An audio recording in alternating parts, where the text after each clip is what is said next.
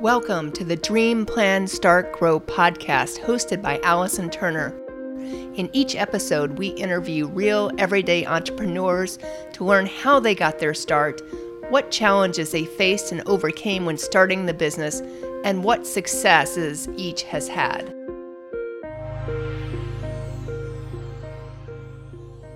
Welcome to the Dream Plan Start Grow show. My name is Allison Turner. I am your host. I created this show in order to interview other entrepreneurs on how they got started and any tips and tools they have learned along their journey and may be able to help someone that either wants to start a business or even someone in business to gain more success. Today I have with me Jamie Lynn Cohen, Jamie Lynn Productions. And first question is how long have you had Jamie Lynn Productions? 22 years in November, I believe. Wow. Maybe one of my longest. Yes. I've had some 20 year ones, right around the 20. Well, actually, one was 22 years, I think. Mm. 22 years. Yeah, I was. Uh, I was working at a little company called Cablevision, Oh, okay. and I was an executive vice president of their technology sector called LightPath. I um, I am a recovering geek. I worked for 10 years at MCI, and then I worked at Cablevision, and I was an executive vice president of LightPath brand. And I had my, I made my way basically to the top of the ladder, and then I realized that my ladder was against the wrong building. So to Oops. jump off that ladder. Uh-huh. A little bit, yeah. Actually, if you if you want to know, I was reading a book, uh, Julia Cameron, The Artist's Way, I know that book. and I actually um, own that book. yeah, I did it. I did it at a book club in my house. I did it on cassette, and I actually went to Kripalu and Anyone remember it- cassette watching? you remember those? It was after eight track, and then I went to Kripalu and I did her in person, even. Oh, But wow. what got me to really figure out what I wanted to do was a jealousy map. And it had me look at other people in my life of whom I was jealous. And then, because I really wasn't able to uncover my wants and needs for some reason, they were hidden from my view. And when I did this jealousy map, I was dating a man who was a drummer, and I'm thinking, that's not fair. He gets to, that's not fair. He gets to play music, and I have to go to work every day. So I decided, I chose that I wanted to start playing music and uh, didn't want to be part of the corporate world and be a monkey, if you will. No offense to monkeys. so Jamie Lynn Productions was born. Yeah, And how do you get started in the music world? it's a very tough business. Uh, I've heard that from multiple people that I know that play music and uh, try and get those gigs. And it's a tough business to make a living at. It is. It's really good You to can- just play. Yeah. You play a bar scene all day long, but you probably make a hundred bucks a night or something. So Yeah, well, it's 2022, and I made more in 1988 than I'm making now. And people complain about their jobs. Just, you know, okay, if you're a garbage man and you throw yourself into your work, but I did throw myself into my work in essence. And a lot of musicians, what they do, I think, is wait for the phone to ring. And the Oh, phone don't yeah. ring. no. even the cell phones don't. And it's a matter of uh, methodically going after your business and then altering it. I mean, I played in the Glenn Miller Orchestra for oh. five years. I was a member of a 35 Oh, wow. piece big band. 35 piece. Yeah. And then 35 mm. pieces turned into 20 piece, and then it turned into 15, and it turned into 10, and quartets, quintets, quartets, and duets. And, and now I, Allison, I, I play with myself, and I get paid for it. And I'll tell you, that was a line I used at a networking group because everybody's in their own little world and Yeah. nobody's paying attention. Everybody's on their phones. Yeah. And I they, use that one. They line. probably, how many paid attention to that though? But everybody put their phone down and they want to know how can I play with myself and get paid for it? yeah. Well, you could be a musician with an iPad. Yeah, There you go. there you go. So what's the most exciting gig you've had? I've played for five presidents Queen of Wow. England, Duke of Earl. There is a Duke of Earl. And we did a, uh show, Norman Lear, I Love America, with Barbara Streisand Barbra in Streisand. London.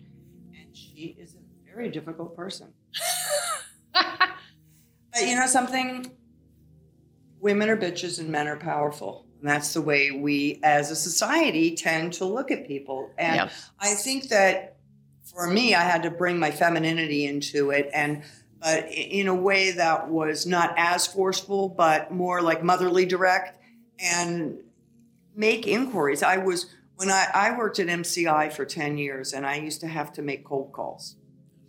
And I remember one day making 50 calls. I used to do slash marks. I made 50 calls and I had 50 people hang up on me. Oof. And I remember this guy, Lenny, the next cubicle over, he said, Wow, aren't you glad you got that over with? I said, What are you talking about? He says, Well, you got, it's a law of averages. And if you got your rejections done in one day, you might tomorrow come in and start 50. hitting it in a good way. Yeah, exactly. So it's a numbers game. It's a you know it's still the same old stuff. It's a sales funnel. It's trying to figure out uh, who has an opportunity. And, and what I'm doing now is I'm regrouping because I did the circuit in New York. I had agents booking me. I I worked for two very large contracting companies, and they used to put me into a band. I was a side guy in the band, and I played big band music, so I knew the stuff, which was awesome. I loved it. Grew up on it. I started that when I was 17 years old, and um, and so I would get calls for things, and they would put me in bands, and the people would come up to us. They go, "Wow, you guys are a great band. How long have you been together?" And we say, "I don't know. What time is it?" Oh, five Yeah, hours. Yeah, yeah. We've been together for like a few hours. Yeah. you have to be adaptable and Right. malleable in order to to be a musician. I played a country western gig last week. I play jazz. Mm-hmm. I play rock. I play blues. I sing. You have to do, you know, stand on your head and spit nickels. Do a little bit of everything, huh? right. Well, and I think adaptable and malleable goes to any business, no matter whether you're a musician or a company like ours or another company. I mean, you have to be able to adapt with what's going on in society, the times. Obviously, we just went through a whole pandemic, which shut down your industry completely. Um, for the most part, then people went online, you know, but you have to be able to adapt to each of those circumstances. I mean, I just had someone on um, that we released last week who's a PR person. She was a PR person in Washington, D.C. And she moved to Florida. She sold that PR firm, moved to Florida. Now all of a sudden, she's in a much different market. she's in Delray Beach, which is entrepreneurial. So they're not paying the big PR firm prices that they were paying in DC. So she adapted her model. You know, she did the research, she adapted her model. So she's been in business now since I think 2004 down here or seven or something like that. So with this new model, but she had to adapt in order to do it. If you try and stay in the same thing, like, you know, Right. you just burn up. Well, if you stay in the same lane and the pa- the traffic is passing you by, then you're still in the same lane, or you're behind a truck, or you're in a ditch. And I think that's what I'm coming with, you know, up to is now a lot of people retire to Florida. They have a pension, they have Social Security, and they want to just play music for fun. And it has significantly devalued what Yeah. a musician makes down here. Uh, and as a result, I'm now developing a new a new line, if you will, which is more attracted to the communities and, and things of that nature. Because, um, you know, I have played theaters and venues and I know how to contract. I, I mean, my business is not just me. Right. I would Right. book musicians and contract as Yeah. well. And I still do it in New York and Florida. So Oh. if someone needs a musician or a band or an ensemble or whatever is needed, I have a huge database that I can refer to and I Oh. create it. Wow. Did not know that part. Yeah, see? They then refer you to? yes, yes, they do. So it's you know it's like a handshake and it's it's the honor system and Right. we all work together and you know what they say both hands wash the, each other and then both hands wash the face. So it's, it's Yeah. Yeah. I mean, I know I know the bar scene down here does not pay well. And Yeah. the restaurants probably don't unless they're a really high end restaurant that br- wants to bring in something for New Year's Eve or something like that. But I know the communities do have social budgets and budgets to basically make their members happy. Right. And even in that regard, the communities are shifting now. A lot of, uh, as the older people, you know, pass on to their next destination, there's a lot of people that come from the north or from other areas that are potentially younger. So you want to make sure that you appeal. I want to make sure that I appeal from, I have my degree is international marketing and communications. Uh-huh. I want to appeal and to the to the community that I'm playing for and be adaptable. Right. You know, yeah. That's that to me is is a very key part of what I do. I want it's a little different when you do a theater because you can't actually see people because you have the lights on you. Yeah. But like anything else, you adapt and you can you can you know like you said be malleable, which is a vital thing to do in, in any industry. Yeah, absolutely.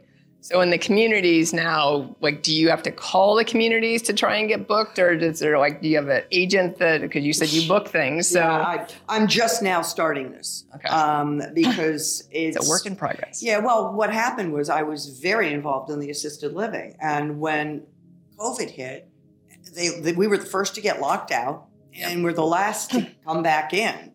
Oh wow! And so you're still not in? And some of them aren't. Some and really? a lot of them. Yeah, well, it's an excuse. Just like the oh well, we can't get you the product. I ordered my uh, you know hurricane windows at the beginning of May for twelve or fourteen weeks, and they're like, oh, supply chain. It's not supply chain. It's getting away with it because and using using something as a scapegoat, right? They're blaming they're blaming you know COVID for it. But when you take me out of blame you have blah blah blah and that's all it is to me honestly and so my communities a lot of them cut their budget because they've realized oh we could just put a youtube up there and i just feel sorry for those older uh-huh. people because i love i love to play for older people and i love alzheimer's patients you know you walk into you walk into a room and they have this you know stuffed cat on their lap that they're petting and they have their baby dolls and you know mm-hmm. whatever comfort they have and people are, you know, they're withered over, and I start playing music from their youth, and they mm-hmm. start blossoming like a flower. And I ask them to please help me with the words, and they know every, every word, yeah. every song. You would think these communities would because there's so much research that's been done in music therapy and how especially with alzheimer's i mean i've seen some of those studies and, mm-hmm. and things like that and how beneficial music can be for those patients i mean you would think that they would think that as opposed to like just cutting their budget or using that money somewhere else because obviously that's what's happening it's in a reality. business isn't it it's yeah. It's a business and if they can get away with it they do and you know they're not reducing the rent or no, the monthly it's payment. Probably gone. It's probably gone up. It's still going up, and right. and the value. Uh, it's just that's the human end of it, and I that, that to me, I don't know. I just I love what I do. I get I, I start getting verklempt. I play a wedding. I cry. No, I mean, I'm I, am i am invested in in what I do, and and it's beautiful to watch people and make a difference. And you walk out, and they're singing, and they're dancing, and they're walking and wheeling or whatever they're doing. It's great. It, it makes me feel good to do that. You know? mm-hmm. I said, who, even if I won the lottery, I would do what I'm doing. Yeah. Well, when you love what you do, you never work a day in your life. Exactly. Exactly. So, how often do you play now? Like weekly, monthly? Um, last week, I, I did a jazz gig in um, Fort Lauderdale on Friday. I went to and then um, I did a what they pay you. I volunteered to do a brunch, a luncheon because one of my neighbors is um, involved with the Shriners and what they do for those kids, those sick kids, is just amazing. So I did that on uh, Sunday, and then Tuesday I played my country western gig where we kicked breast cancer. Or these wonderful women that overcame breast cancer. Mm-hmm. It was like a wonderful event to support their health. Yeah. So it varies and it varies. There is absolutely no consistency whatsoever to almost anything in my life. And um, yeah, we we were starting. Somebody wanted me to play in a Kansas band, and I got all ready to go. And we went to the rehearsal, and um, next thing you know, the bass player wasn't able to make it, and then the guitar player quit because it's a lot of work, and people don't want to invest the time. They want to just go and play because normally I can Yeah. just go sit in with any band and I can hear it. You know, I Yeah. could just play with. Right. But you got to all be synced together in order to, if you, especially like those tribute bands, like You have to play which get, well, yeah, which get big money or can get big money if you're good. Yeah. You know, like that's where the, some of the money's at, I know, in that industry. Right. But you have to travel. Yeah. Yeah. Which I guess depends on how much money. Yep. how much money and how far. Exactly. Exactly. I did a, a casino gig a couple months ago, and the guitar player goes, "Oh, it's such an easy gig." I go, "No, easy gig is five or ten minutes from my house. This was two two and a half hours." I, he, he told me it was about an hour, Oh. and I believed him. Now, listen, I, what was I going to do? I was either, and I wasn't driving. The vocalist drove, and, Okay. and we had a fun time. And they did not give us a crust of bread. did not give us. Uh, you could have a club soda, not even a pop. Like a, it was ridiculous. It was absolutely ridiculous. It's, it's. I don't understand how people look themselves, or, or play a restaurant where they don't want to feed you. If your passion is food, why wouldn't you want to feed somebody? Well, yeah. And maybe maybe you would have someone uh, come back then to you, Right. like as a customer, as opposed to just the hired help, Right, right. or right. speak well of your restaurant for Yeah. someone that was looking for a restaurant in that area. Yeah. Well, I mean, I lived in Germany for four years, and even the people that worked in restaurants, they were respected because they had pride in their jobs, and you know, and musicians were and artists were very respected. And even in New York, I think more so. There's Yeah. very little jazz down here, and I love jazz. And I play in a big band at Mar-a-Lago and the Breakers, and they used to fly me down from New York because there were no violinists that played this kind of music that could stand up on their own mm-hmm. anymore. So I guess. So I you got a niche. yeah, I got a niche. I stand for music. so how did you decide to move to Florida? Like, because obviously New York would be the better, in my mind, the better place for music. Well, Then- actually, a good, good. This is a good question because I was only gonna stay here for like a few months out of the year because January, Snowbird. February, March is very slow in the music business. in New York. So, snowbird people down here. Yeah, I was gonna be a, I was gonna be a snowbird, and uh, because you get a snowstorm in those three months, and all that planning for your wedding goes bye bye, and you have to reschedule. And oh, not as much going on in the catering facilities or in the club date environment. I ended up uh, buying a place in Florida, saying I may as well enjoy myself instead of being stuck in the cold. I mean, I'm from Ohio. We have so much snow there, you don't even want to imagine. And I got kind of tired of. I played this. I played the Jonas Brothers wedding at Oheka Castle. Really? Yeah. Ooh. I came, I did all the music. I came home, I had to dig myself into my driveway. It was two in the morning, and I had to dig myself Oh my God. into my driveway after playing and setting up and tearing down and all this.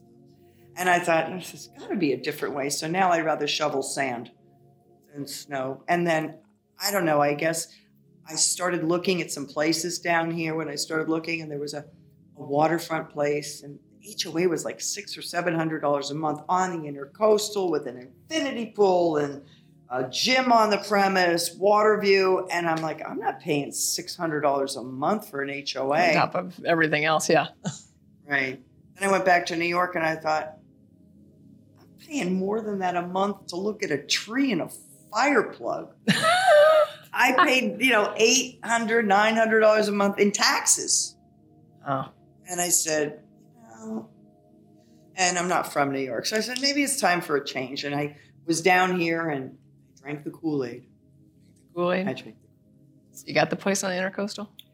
No, I got a little. I got a place, a little villa, which is very nice. It's a very nice little place. Uh, every and I'm looking at million dollar houses now, and I like my place better.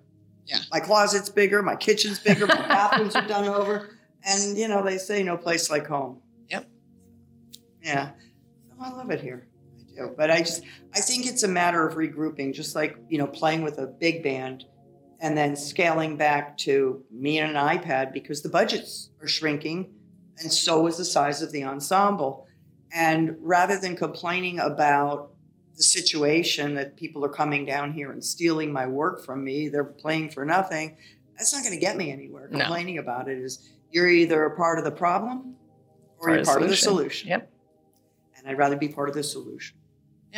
And I think you make a great point because mindset's so important in business ownership. Yes. Because when you start a business, you know, you have this whatever the idea is, you know, unless you have a huge budget behind you or, you know, money that you've saved up to like drop into whatever the company is, you know, you end up doing everything initially. You know, you're the marketing person, the salesperson, the you know, the website designer, the, you know, whatever, you know, the person Accounting and person, yeah, account, accounting person, the person, you know, actually doing the service, Right. you know, the cleaning person, all that type of thing. Right. And you have to, you know, if you don't see those results right away, I mean, I know we, um, when I started this business with a business partner back in 2012, 13, somewhere in there, it was 13. Um, you know, we came to the Delray, we joined the Del- Delray Chamber. It took probably a good year to year and a half to brand in that chamber. And I went to probably like 95% of everything. I went to all the grand openings. You know, I went to the, um, you know, all the different events. We went, I mean, I was at pretty much everything, you know, but where people would see you and like, oh, you're Allison from um, different name at the time. But, um, you know, like they knew who I was, but it took that much time, you know, where you're like in front of people, in front of people, in front of people. That didn't, doesn't mean we didn't get business before that. We did, but like just a brand to the st- extent of like people knew who you were. So, you know, if that you weren't standing right in front of them, it could be like, oh, did you talk to Allison? You know, Right. so But there's a lot more people that use your service than would be my service. Yeah. Maybe it's Oh, for yeah. your 90th birthday, or if you have a kid that's getting married, or you have a christening, or whatever it is. And so I would find that I'd have to pollinate a lot of different networking groups and a lot of people. And I look at it as I'm pla- I'm like a farmer. I'm planting seeds Yeah. and hopefully, you know, handing out mm. cards, being present and and hopefully, you know, when somebody is about to do an event, they can include music because I always say it's just a gathering until you include music and then and only then does it become nice. Or an experience. yeah, an experience, experience. So you know, it's a matter it's a matter of being you know having that ability to shift and and keeping your nose to the grindstone, like you spoke of. And you know, the first year, it's hard. It's not an easy thing to do. You No. it's so I said the first year I just wanted to survive.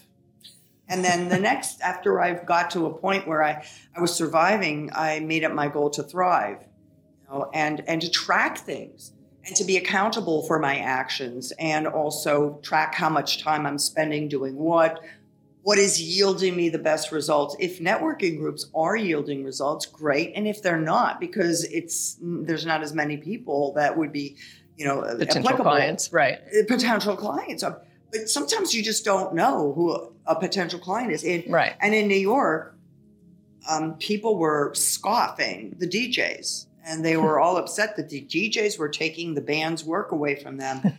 and I canvassed the DJs, and I had a package that I created, which was I would play the ceremony and the cocktail hour. I'd play acoustic violin, classical music, maybe have Right. a flute player that doubled on sax, and we'd go with a keyboard player playing left hand bass. And then we would go Ah. inside and we would play jazz, and the flute player would play flute and sax. I'd get some percussion instruments. I sing, I play the violin. So there was a lot of diversity and the ability to have a package. And then the DJ would take over and play this, the, the event. dinner. Yeah, and the the dinner party and and the dancing. the- yeah. And I actually ended up making more money doing that than I would have, or the same amount as I would have had I been there all night. Yeah. So it worked out very well. Yeah. But I think you have to think outside the box as a business owner, which is what you just did or what you did back then, Right. you know, and figure out how, instead of seeing the DJ as like the competitor, Right. you know, how can I collaborate with that DJ or any DJ and put some kind of package together where maybe the people want, you know, like you said, dance music. So, and that's a whole different band than like a violin player and a flautist and a saxophone player. that's a whole different kind of music. Whole different ballgame. Yeah, where you're not bringing in two different bands in, You're right. You're right. which would probably cost you more money, where you can bring them in and you know collaborate. Right. Well, I didn't. I didn't just look at myself as a musician. I looked at myself as uh, an event planner and somebody Yeah. who. So I would go to the event planners and I would say, "Listen, I know you have a lot of details to manage. I will take the music off your desk, and I will coordinate the equipment, the music, the the rehearsals." Right. Um, I would talk to the venue. I'd make sure that the venue knew exactly who we were, where we were going to park, how much time we needed to load in, every detail, and to the to what the people could wear, what my band was able to wear, what they were doing, how they would present themselves, and I handled I handle everything soup to nuts. Am I anal? Yes, But I think that I I think like that- type A people. yeah, you just need to be that way. I was I spent five years in the military. You know, I was in the Air Force band for five years. So, I mean, if there's a thread somewhere, just give me a scissor. I got it. But I, I'm, I'm happy to do it myself. And not only that, but it paid off. And why did it pay off? You might ask. Yeah. Because Why did it pay off? thank you for asking. It paid off because then I would know the people at the venue because I'd already dealt with them. yeah.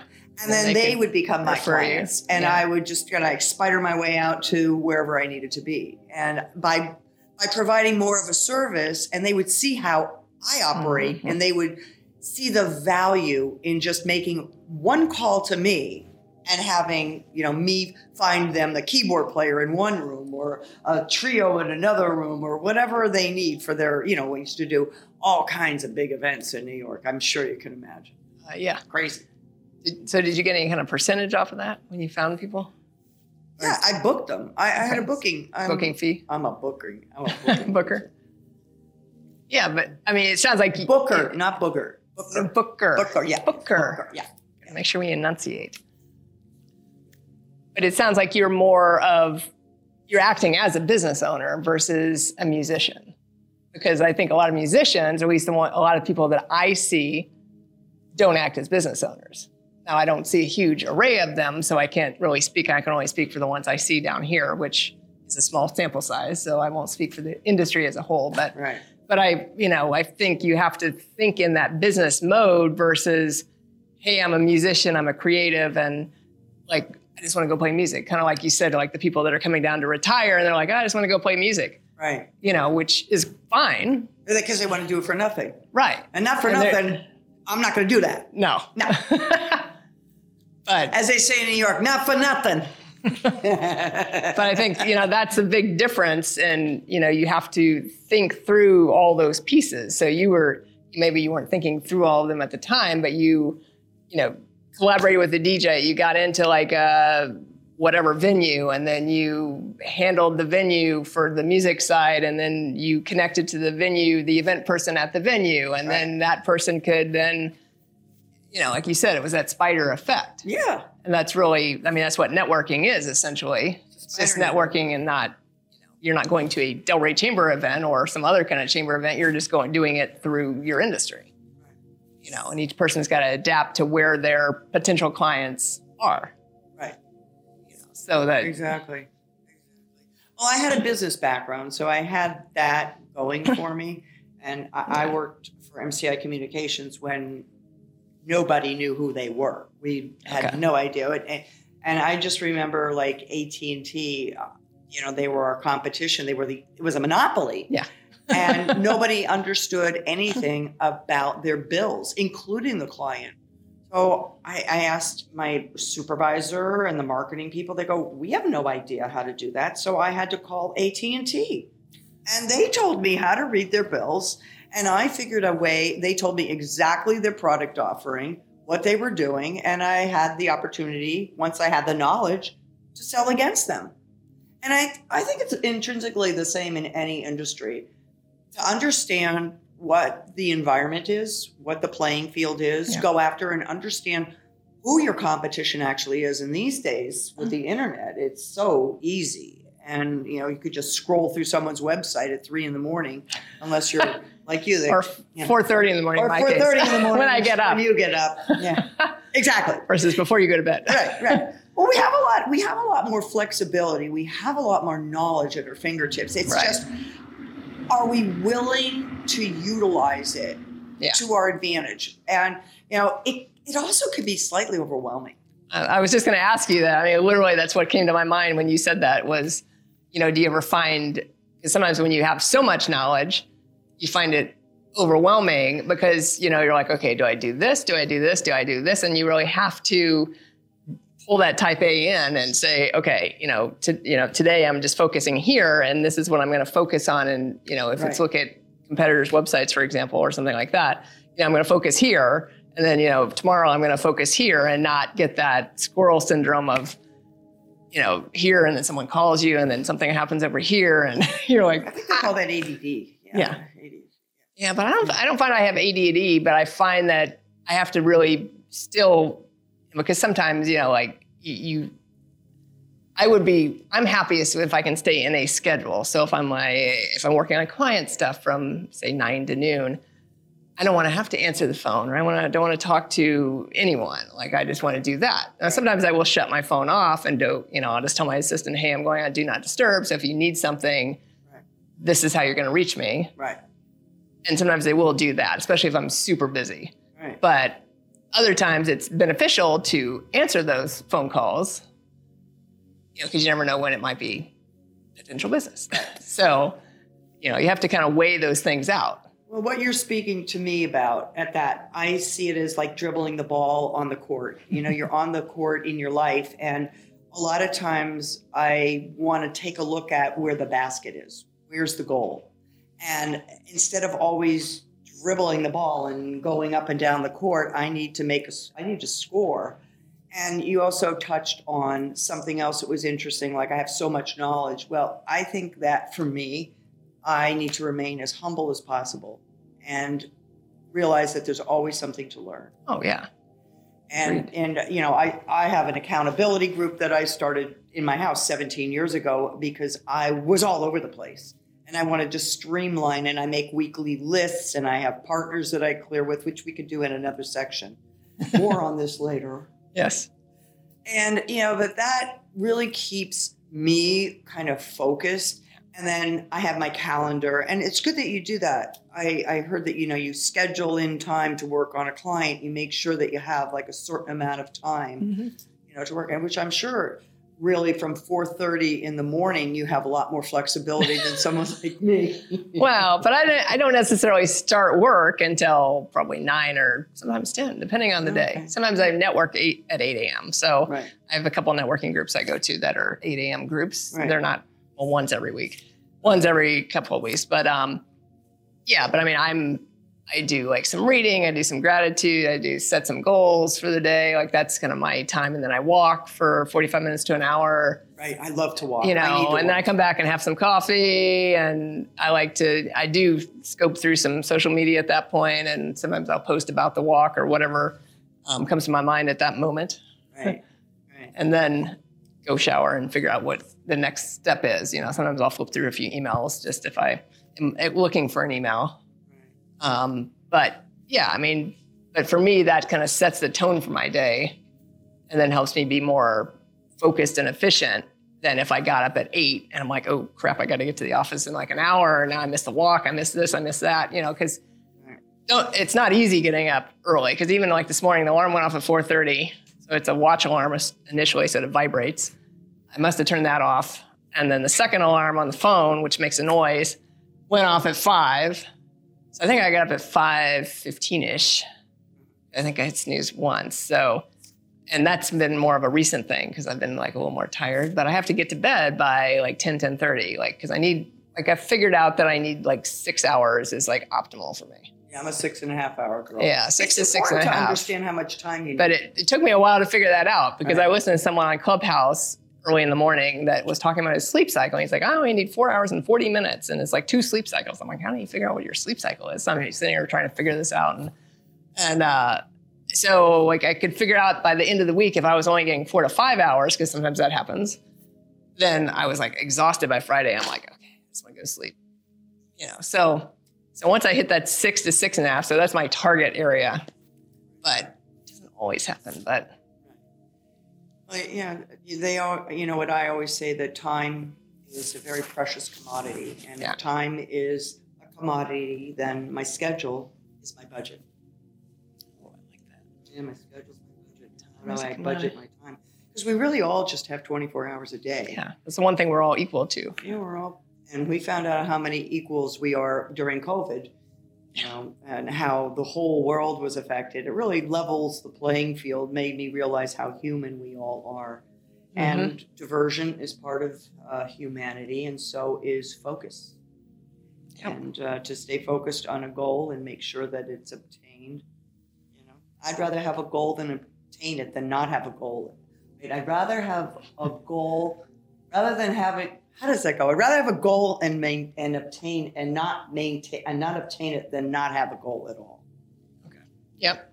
That was- Yeah, I mean, I think, yeah, I mean, you and I are similar in that respect. I mean, I have to have that something I'm like, you know, even if it's a goal for the week, it could be a goal for the week or it could be a goal for the month or whatever the focus is.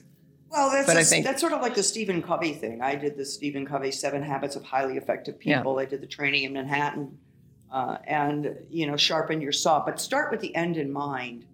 You know, uh, and visualize what you want for yourself in your life and in your business, and then work backwards on how you're going to obtain that, and then break it into bite-sized pieces. You don't Yeah. you don't eat a pizza all at once. Sometimes. You do that. Yeah. Oh, you're saying one bite. break it into slices, and then you say I could do it once. I think I could eat a whole pizza, maybe. I would like to see that. Oh, trust me, I could do that. Try not to do that, but I could do that. I love pizza. Mhm. Yeah.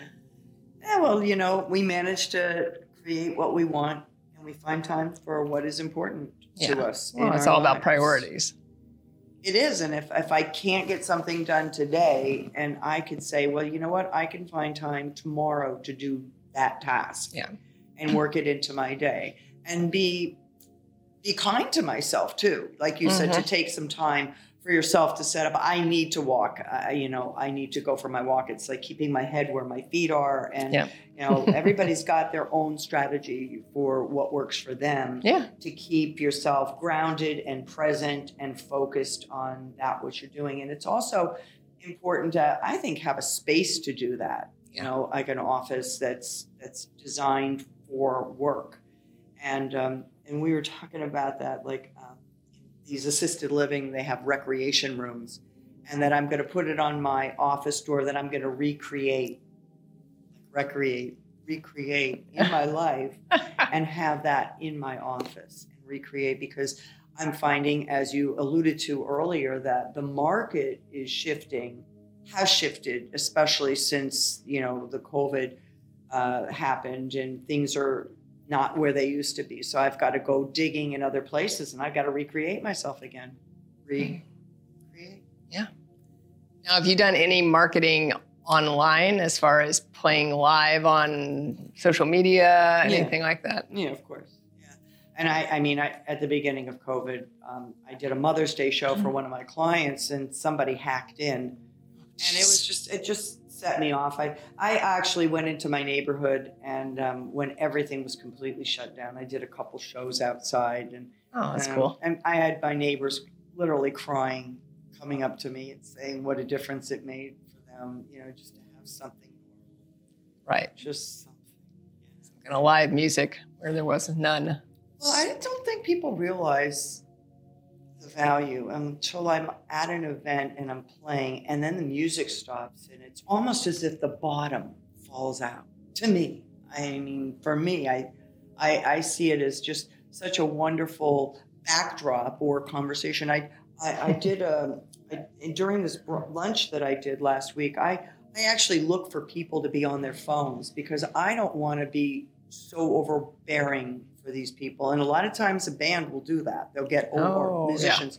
And it's it's annoying. I don't want to eat my food and when I can't even hear, it's just I don't know, maybe I'm hypersensitive, but Oh, I'd rather be sensitive to my clients and to people. And I think that it's important in any business to be aware of what your client hears, sees, experiences, Mhm. and the customer experience really has to be the bottom line. You know, I don't want to play something that is important for me. I, I, and I believe that I'm a musical psychic. And the reason I say this is because I'll stroll at tables and I will play that. People, well, that's my wedding song. It's Oh, so wow. weird that you played that. Or and I remember one time I played this one song for this woman, and I looked up and she was sobbing, and I'm like, "What did I do?" That was my husband's song, and he just Oh. died. He just passed Oh. last month because that was what his favorite song. I go, that's your husband Yeah. coming through me Your medium to too. realize that. She's a music medium. I'm a music medium. there we go. I used to be a large, but then I went on this diet. We'll, we'll talk about it another time. Oh, that was another thing. That was another thing that happened to me. Once I had this agent down here. These agents are some of them are they've been doing this so long they don't have all their properties and they're not investing in properties. Let's say. And she put see I had a date. I had a date and um, I, to play for her, and I said, you know, I am I'm supposed to play for you on this date. She goes, no, you're not. I go, are you sure? Because I got a I got an opportunity to do a job in New York. Take it. I I'm sure that I. So bottom line is, she called me back after I took the date in New York and said, no, you're you're supposed to play here, and I'm promoting you. You're the headliner. You're. And I go to the venue, and they said, musician. We thought we had a magician. Ah, ah. I walk up on stage and I can smell the sound guy get there from my sound check. He smells like a gin mill. Oh, Tony, you know who you are. And fast forward, it's my first song, and the background tracks stop working. Tony, again, you know who you are. He says, Give me a minute. Give me- I'm in front of the 600 people, and all the spotlights are on me. Give me a minute. I started telling jokes. What else do you do? I started telling jokes, and I said, "No, I always thought this would be the worst thing. I, it's like put it into a lion's den, really, Yeah, and trying exactly. to be. a tap dancer your way like- out of it. Lots of lions right, out there right, in the and- audience. right? And I said, to, I said, wow, I always thought this would be really tough, like standing in front of an audience with no clothes on. And this guy in the back says, "Why don't you try that, honey?" And anyways, the show always goes on, and we figure out a way. And you know, when you think you have the toughest business, mm, you, just- you look up, you see better. You look down, you see worse, and you make the best of it. yeah, adept, malleable, huh? Malleable. Yeah. So she's a magician. She's a comedian. She's what else do you do? very, very funny. Very funny. And you know what's interesting? I was a headliner in New York in a lot of theaters, and they would hire me. People would buy tickets to see me. And I never thought anybody wanted to hear anything I had to say. And I had to submit my patter, which is the dialogue between your songs. Oh. And I ended up finding out so much information, Really? but which I never considered. And I would do research on the composer, the era, the Huh. show, the music, uh, whatever. And I learned so much about Hmm. exactly what I needed to communicate to the audience. And the audience responded in kind because I was Hmm. reaching out to them verbally as Right. well as musically. And, uh, you know, so that was that was very interesting to find out. And I mean, it makes me think about you know when I lived in Germany, I played in a band, and I didn't speak any German yet at the time, and the band didn't speak English, but we managed to make music Uh-huh. because music is a universal language, and so is business. You know, it's it. There's there's methodologies that work throughout any business. Mhm. And maybe it's just like putting your nose to the grindstone and being persistent. And like we said earlier, when you love what you do, you never work a day in your life. Yeah, absolutely. So, as we start to wind down, one question I ask everyone is if you were to go back and kind of look at your career as an entrepreneur and you determined there was one thing that really helped accelerate that, either something you started out with or maybe something you developed along the way that might be helpful to someone that wanted to start a business, what might that be? Well, I actually started a technology business beforehand, and I hmm. was going to go help people with their tech needs. And I guess I wasn't as passionate about out, that. Although went I out did, the window. I did like you know my my tech stuff, and the business failed. I, I didn't continue that business, and yet I lived, and I was able to start another business. And I think once we come to realize that you know it's not life or death, and that if a business does fail, it's not the end. It could be a new beginning. And even in view of the fact that the market in Florida is so very different than it is in New York, one of my agents, he used to he used to give me directions from his house and I didn't even know where he lived. And rather than, you know, so I had to like figure out how to work in a market that wasn't working in the way that I needed it to work. So I think that, you know, understanding that we can always slip and then we can go forward, slip and go forward. It's all sort of part of the process. Yeah. It's always an up and down. So I always tell people if you think you're going to like start a business and just go like this direct path up here, that way. Well, when you think about it, Allison, um, let's get a visualization of a heart monitor. A heart monitor goes mm-hmm. exactly like that. It goes up and down. Yep. And the alternative is flat line. Don't want that. No, we don't want that. so yeah, it's it's all it's all a journey, not a destination. Yeah. Yeah. Excellent.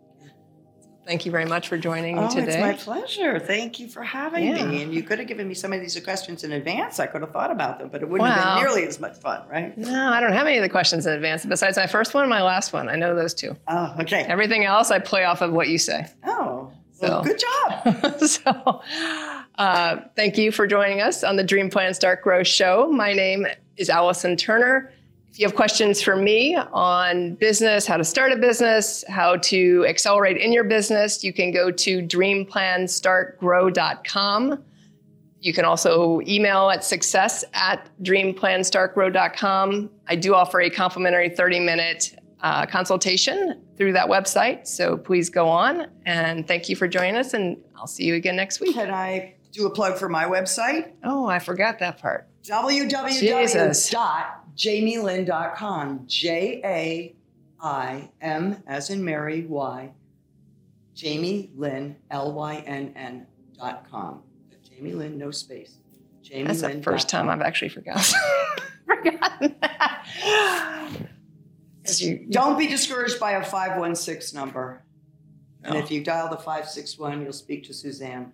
She gets a lot of my calls. 516. All right. All right. Thank, Thank you, you so much. much. Thank you. Thank you. Thanks for tuning in to the Dream Plan Start Grow podcast with Allison Turner. If you like what you heard, make sure to subscribe and leave a review. Join the Dream Plan Start Grow community by following us on Facebook or Instagram at Dream Plan Start Grow. See you in the next episode.